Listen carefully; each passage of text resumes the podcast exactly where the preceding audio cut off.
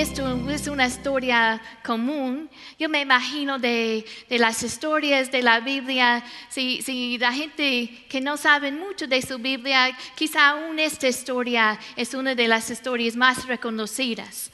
Pero nosotros vamos a enfocarnos en, en, el primer capítulo, en una frase que está en versículo 6. Voy a leer empezando en versículo 1. Vino palabra de Jehová a Jonás, hijo de Amittai, diciendo, levántate y ve a Nínive, aquella gran ciudad, y pregona contra ella, porque ha subido su maldad delante de mí. Y Jonás se levantó para huir de la presencia de Jehová a Tarsis. Y descendía a Jope y halló una nave que partía para Tarsis. Y pagando su pasaje, entró en ella para irse con ellos a Tarsis, lejos de la presencia de Jehová. Mira, en lugar de acercarse a Dios, él estaba huyendo y se encontró este hombre de Dios, el profeta. Imagina, el hombre de Dios, el profeta, lejos de la presencia de Dios. Y mira, versículo 4 dice, pero Jehová hizo levantar un gran viento en el mar y hubo en el mar una tempestad tan grande que se pensó que se partió la, la nave y los marineros tuvieron miedo y cada uno clamaba a su Dios y echaron a mar los enseres que habían en la nave para descargarlo de ellos. Pero Jonás había bajado al interior de la nave y se había echado a a dormir. Y el patrón de la nave se le acercó y le dijo, ¿qué tienes, dormilón? Levántate y clama a tu Dios. Quizá Él tendrá compasión de nosotros y no pereceremos. Quiero enfocarme en esta mañana en versículo 6, en esta pregunta que tiene los merineros, que tiene para Jonás, le dicen a él, ¿Qué tienes, dormelón? Levántate y clama a tu Dios. Y, y, puedes imaginar, hermanos, este es el hombre de Dios. Este es el hombre que ha escuchado de Dios, que ha recibido una palabra de Dios. Y aquí está, se encuentra lejos de la presencia de Dios, huyendo de Dios, desobedeciendo a Dios, a la palabra de Dios. Y, llega la tempestad. Y, dice que los otros, los otros varones que no conocían a Dios, ellos empiezan a ver qué podemos hacer. Empiezan a quitar cosas del barco y empiezan a clamar a su Dios. Pero Jonás, en lugar de clamar a Dios, él estaba haciendo qué? Durmiendo. Estaba durmiendo. Y vienen a él y le, dicen, ¿qué tienes, dormelón? No es el momento para dormir. Y, iglesia, hay, hay, veces en la vida, si no tenemos cuidado, que nosotros también podemos estar dormidos espiritualmente. Cuando uno está dormido, no está consciente de lo que está pasando alrededor. A menos yo, yo no sé ustedes, pero cuando yo me duermo, no siento nada. Yo, yo, yo, me acuerdo cuando, cuando era niña, era tan difícil de levantarme de la cama. Mi mamá ponía hielos en mis pijamas porque no quería levantarme.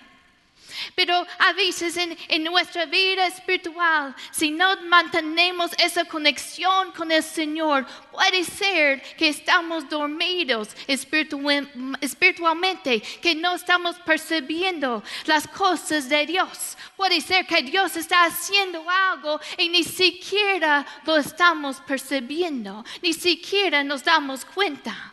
Eso pasó en la Biblia varias veces. En Isaías, el Señor dice que Él iba a hacer en Isaías 43. Él dice, olviden las cosas del pasado, ya no viven en el pasado. En así, Isaías 43, Él dice al pueblo, ya no viven en el pasado. Lo que yo estaba haciendo ayer, ya no viven allí. Y luego les dice, ya está sucediendo. Yo voy a hacer algo nuevo. Ya está sucediendo. ¿No se dan cuenta?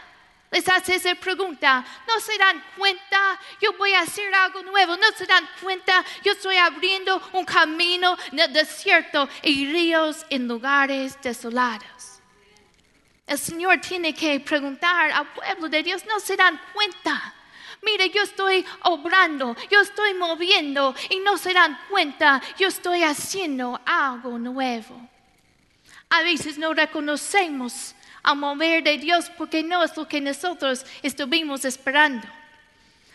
Yo ah, cada semana yo voy y visito a dos lugares, dos compañías, visito donde trabajan María Guillermo y eh, allí trabajo como capellana.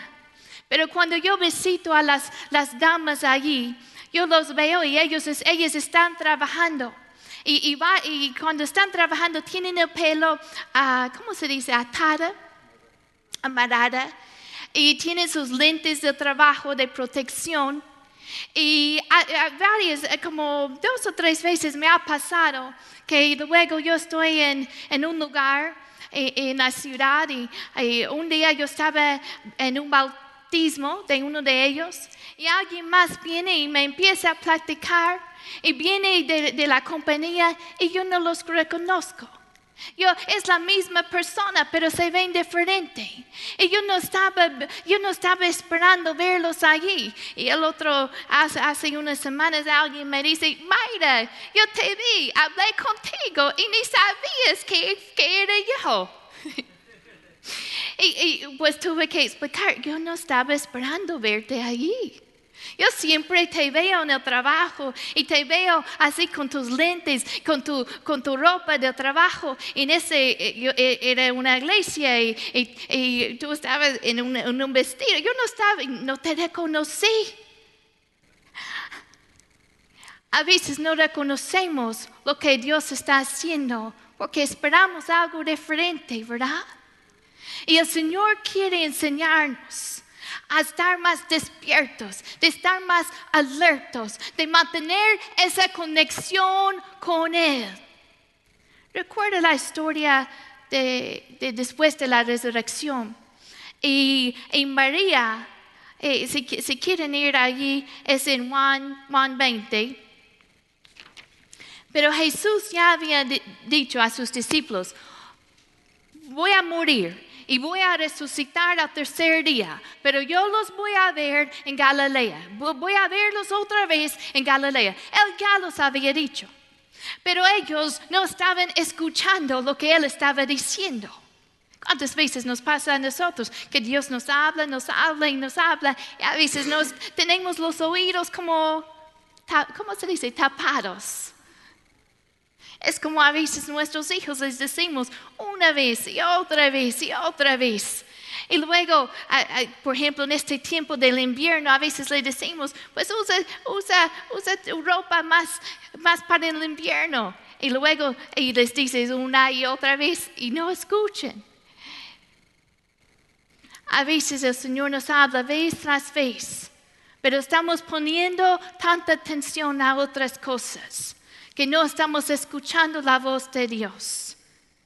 Y ese momento, en este tiempo de ayuno, que sea un tiempo de volver nuestros ojos al Señor, de volver nuestra atención a Él. En Juan 20 nos dice en versículo 11 que María estaba afuera de la tumba y estaba, estaba llorando. Y ve a dos ángeles y, ellos le dijeron, ¿por qué? En versículo 13, ¿por qué lloras? Y, les dijo, porque se han llevado a mi Señor, no sé dónde le han puesto. Bueno, Jesús ya les había dicho, yo voy a resucitarme, voy a verlos en Galilea. Y, versículo, y versículo 14 dice, cuando había dicho esto, se volvió y vio a Jesús que estaba ahí. Y mira lo que dice mas no sabía que era Jesús. Imagina, Jesús está allí y ella no lo reconoce. Y Jesús le dijo, mujer, ¿por qué lloras? ¿A quién buscas? Ella pensando que era el hortelano, le dijo, Señor, si tú lo has llevado, dime dónde lo has puesto y yo lo llevaré. Y Jesús le dijo, María. Volviéndose ella, le dijo, Rabone, que quiere decir maestro. Ella estaba ahí con Jesús, mas no lo reconoció. Y cuando dice su nombre, María, allí es un momento y volviéndose ella, reconoce que es su maestro, es su Señor.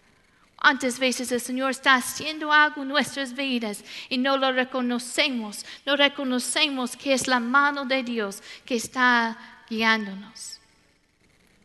También hay la historia en Lucas, al final de Lucas de los dos los dos discípulos, creo que es 24, Lucas.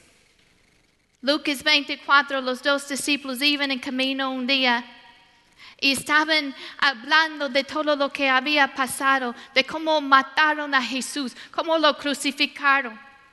Y, estaban platicando y mientras estaban platicando, Jesús mismo se acercó y caminaba con ellos. Y dice versículo 16, mas los ojos de ellos estaban velados para que no le conociesen.